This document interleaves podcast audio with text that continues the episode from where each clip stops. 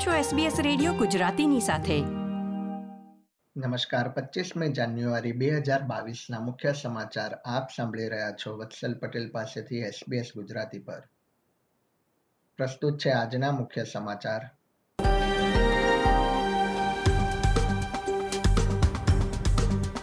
New south વેલ્સમાં corona વાયરસના નિયંત્રણો વધુ એક મહિના માટે લંબાવવાનો નિર્ણય. વિક્ટોરિયામાં કોવિડ નાઇન્ટીનના મધ્યમ લક્ષણો હોય તો ઘરેથી જ ઉપચાર કરવા માટે એક કેમ્પેન અને કેન્દ્ર સરકારે એબ ઓરિજિનલ ધ્વજને જાહેર વપરાશ માટે ઉપલબ્ધ કરવાનો કરાર કર્યો.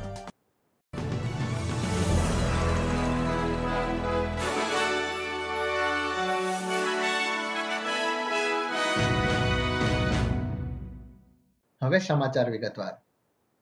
ન્યૂ સાઉથ વેલ્સમાં કોરોના વાયરસના નિયંત્રણો વધુ એક મહિના માટે લંબાવવાનો નિર્ણય લેવામાં આવ્યો છે. રાજ્યમાં મંગળવારે અઢાર હજાર પાંચસો બાર નવા કેસ નોંધાયા હતા, જ્યારે ઓગણત્રીસ મૃત્યુ થયા હતા. રાજ્યમાં હાલમાં બે હજાર નવસો તેતાલીસ દર્દીઓ હોસ્પિટલમાં સારવાર હેઠળ છે, જેમાંથી એકસો બ્યાસી આઈસીયુમાં છે. પ્રીમિયર ડોમિનિક પેરોટેએ જણાવ્યું હતું કે ફેબ્રુઆરીની મધ્યથી ઇલેક્ટિવ સર્જરી કરી શકાશે.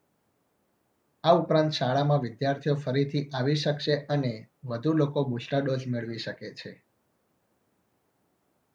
વિક્ટોરિયા કોવિડ નાઇન્ટીનના મધ્યમ લક્ષણો હોય તેવા લોકોને ઘરે રહીને જ કેવી રીતે ઉપચાર કરી શકાય તે માટે એક કેમ્પેન અમલમાં મૂકી રહી છે. જે અંતર્ગત લોકોને જો મધ્યમ લક્ષણો હોય તો ત્રિપલ ઝીરો ડાયલ નહીં કરવા માટે જણાવવામાં આવશે.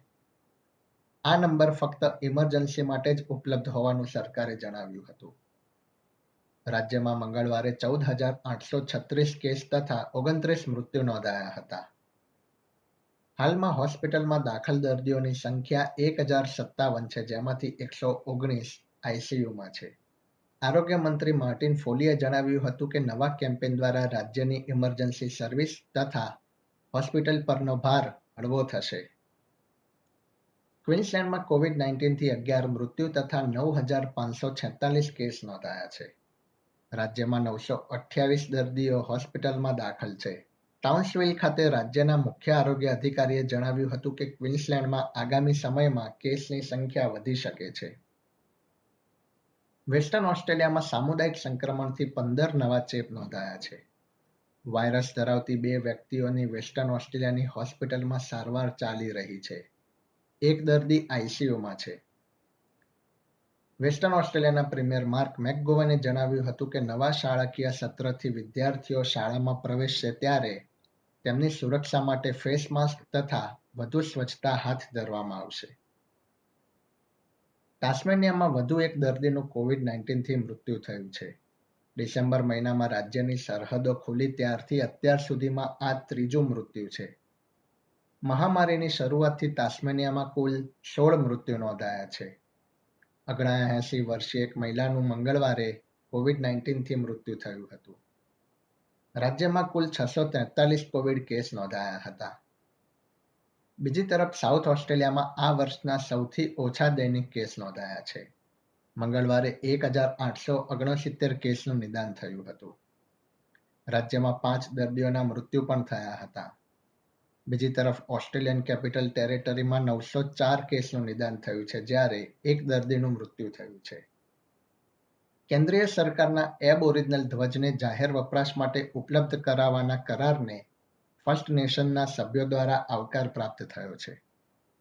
લુરિજા વોમ્બાઈ આર્ટિસ્ટ તથા જમીનની બાબતોના ચળવળકાર હારોલ્ડ થોમસ પાસેથી વીસ મિલિયન ડોલરના કોપીરાઇટ ખરીદવામાં આવ્યા છે.